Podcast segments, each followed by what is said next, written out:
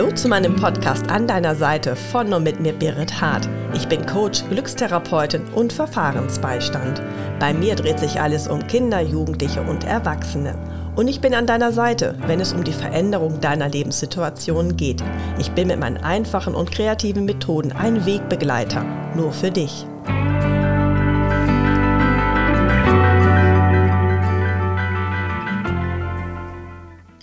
Wir haben alle Gefühle und wir haben so viele. Und das Schöne ist, es gibt einen sogenannten Gefühlskompass. Mit dem möchte ich heute euch unterhalten. Aber ich habe mir auch den Thorsten eingeladen, den Thorsten Bastian. Hallo. Hallo, vielen Dank für die Einladung. Du weißt ja, Männer und über Gefühle sprechen ist immer schwierig, oder? Oder ist das auch ein Vorurteil? Das ist bestimmt ein Vorurteil. Okay. Ihr habt so viele Gefühle und ihr wisst auch, dass ihr diese alle habt und ihr habt auch so viele schöne Worte für Gefühle. Sicherlich auch nochmal die ein oder anderen, die wir Frauen vielleicht auch nicht benutzen würden.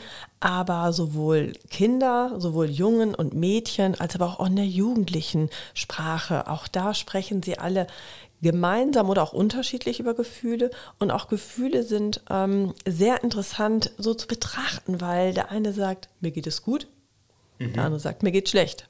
Ja. Und doch, es gibt noch viel, viel mehr Wörter für gut oder für schlecht.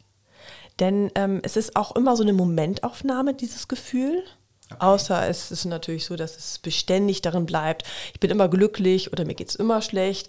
Aber viele sagen ja auch, nö, wie geht's dir? Mir geht's gut. Aber man kann auch andere Worte dafür finden. Ich habe jetzt das erste Mal in Vorbereitung auf den Podcast tatsächlich von äh, dem Gefühlskompass gehört. Bin sehr gespannt. Ähm, du hast vor dir auch ein Blatt liegen mit, ja, es sieht aus wie ein, ein großer bunter Regenbogen mit ganz, ganz vielen Worten. Was genau macht der Gefühlskompass und von, von wem wurde der entwickelt oder äh, wo kommt das her? Der Gefühlskompass ist eine ganz spannende Sache, denn es ist so ein Wegweiser für die Selbstwahrnehmung.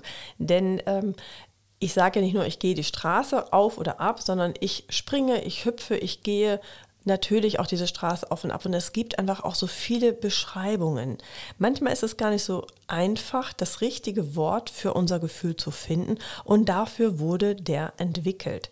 Man kann sich den jederzeit ähm, Gefühlskompass, ähm, erkenne die Botschaft deiner Seele zum Beispiel im Internet, selber auch mal anschauen. Denn es ist ein Kreis. Und wir haben so viele kreisende Gedanken in unserem Köpfchen und da stecken natürlich jetzt keine Gefühle drin, denn unser Kopf macht keine Gefühle. Aber wenn wir Gedanken haben, entwickeln wir dazu Gefühle. Und das ist einfach auch noch eine ganz spannende Sache, zu sagen, was möchte ich überhaupt ausdrücken. Mhm.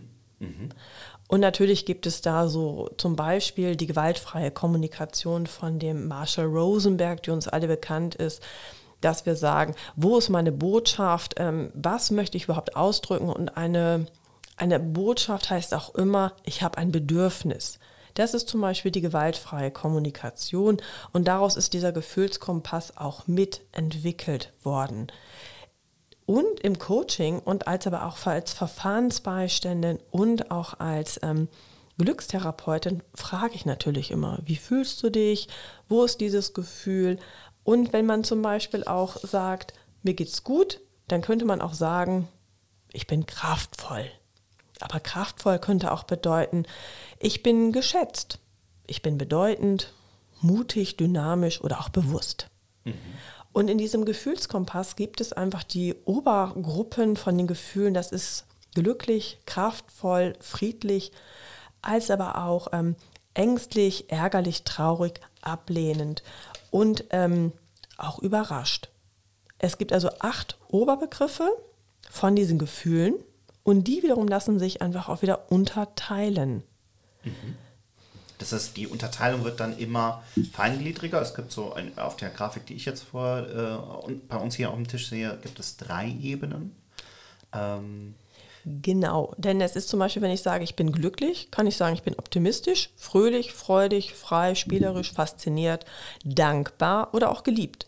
Und daraus kann ich auch wieder etwas anderes ableiten. Wenn ich zum Beispiel sage, ich bin nicht nur glücklich, geliebt, sondern auch gehalten. Das heißt, selbst das Wort geliebt, daraus folgt wieder gehalten und daraus folgt auch wieder eine andere Untergruppe. Mhm.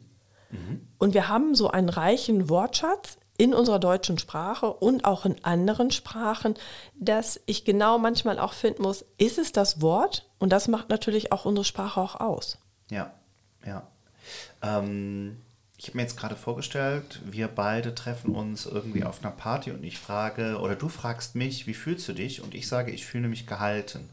Ähm, das ist ja wahrscheinlich ein bisschen komisch. Also mache ich das eher in so einem therapeutischen Umfeld? Mache ich das vielleicht auch, um meine eigenen Gefühle etwas besser einordnen zu können? Oder ist es ausschließlich dafür da, dass ich besser über meine eigenen Gefühle sprechen kann? Es ist auf jeden Fall so, dass es ähm, nicht im therapeutischen Sinne in dem Sinne ist, sondern es ist ganz einfach um deine eigene Selbstwahrnehmung, mhm. dich selber zu bereichern in deinem Kopf und in deinen Gefühlen. Denn ähm, wenn ich immer nur sage, gut, schlecht, dann bleibe ich darin auch verhaften. Aber wir werden besonders in einem Veränderungsprozess beim Coaching uns immer besser noch verändern, wenn wir das einfach alles mal ein bisschen freier, bisschen räumlicher, sprachlicher, offener gestalten. Und desto mehr Worte ich habe oder aber auch meinen Wortschatz auch verändere, desto besser verändere ich mich ebenfalls. Und wenn wir uns beide auf einer Party treffen mhm. und du sagst, ich fühle mich gehalten und da, du aber dabei deine Freundin im Arm hast, dann ist es auf jeden Fall so. Wenn du mir sagst, ähm, du, heute bin ich ganz schön albern, dann weiß ich, du bist spielerisch. Okay. Und das ist so zum Beispiel diese Veränderung, dass ich sage, du hast einen sehr offenen und weiten und kreativen Wortschatz. Und das ist natürlich dann auch Anlass für ein neues Gespräch, aber auch für ein anderes Gefühl. Und wann sagen wir denn auch schon mal, ähm, ich bin albern? Das wiederum würden wir meistens immer nur Kindern, Jugendlichen zuordnen und wir als Erwachsene sind und dürfen auch albern sein. Ja. Absolut. Ähm, das heißt, auch wenn ich mir selber mal so ein bisschen bewusster mache, wie ich mich gerade fühle, wird es ja auch etwas mit der Eigenwahrnehmung, aber vielleicht auch mit der Wahrnehmung des Außen verändern, oder? Genau, und das ist ähm, bei dem Gefühlskompass oder auch allgemein bei den Gefühlen grundlegend so. Wenn ich ähm, anders spreche oder auf andere Leute zugehe, weil ich mich anders fühle, dann wird es immer etwas anderes auch mit den Menschen um mich herum machen. Und das ist das Gute an allem. Und die Leute sagen oder denken dann auch, ey, der ist verändert oder aber das war jetzt aber ein total nettes, albernes, spielerisches Gespräch. Das hat mich sehr angesprochen und ich verändere mich auch. Das ist genauso, wenn ich ähm, zum Busfahrer sage, Dankeschön, dass Sie mich mitgenommen haben, dann freut der sich auch. Jemand anders hört das auch und sagt, hey cool, die hat Danke gesagt, das mache ich jetzt auch. Und so wird sich immer wieder etwas verändern. Okay, okay, das habe ich verstanden. Ähm Gibt es etwas, was wir über den Gefühlskompass vergessen haben? Gibt es noch irgendwas, wo du sagst, das möchte ich auf jeden Fall den Hörerinnen und Hörern noch mitgeben? Anwenden. Anwenden. Einfach schauen im Internet ähm, unter Gefühlskompass, als aber auch, es soll einfach so sein oder es wäre ratsam oder ich lade alle dazu ein, diese Achtsamkeit im Alltag einfach auch mal zu trainieren, mhm. mal andere Wörter zu benutzen. Das ist total erstaunlich, wie die anderen Menschen dann einfach auch reagieren.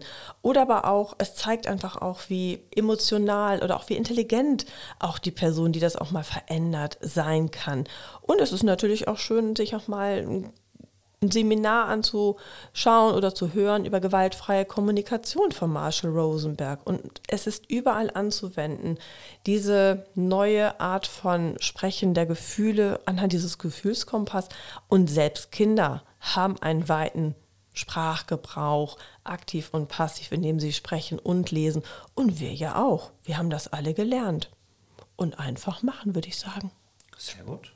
Alles klar. Dann machen wir das. Lass uns sprechen, genau. Danke dir, Berit. Gerne, Thorsten. Wenn du noch mehr erfahren möchtest, so lese mein Buch Ich stehe an deiner Seite, schau auf meiner Internetseite birithart.de sowie auf Instagram vorbei oder teile und abonniere meinen Podcast. Ich freue mich auf dich.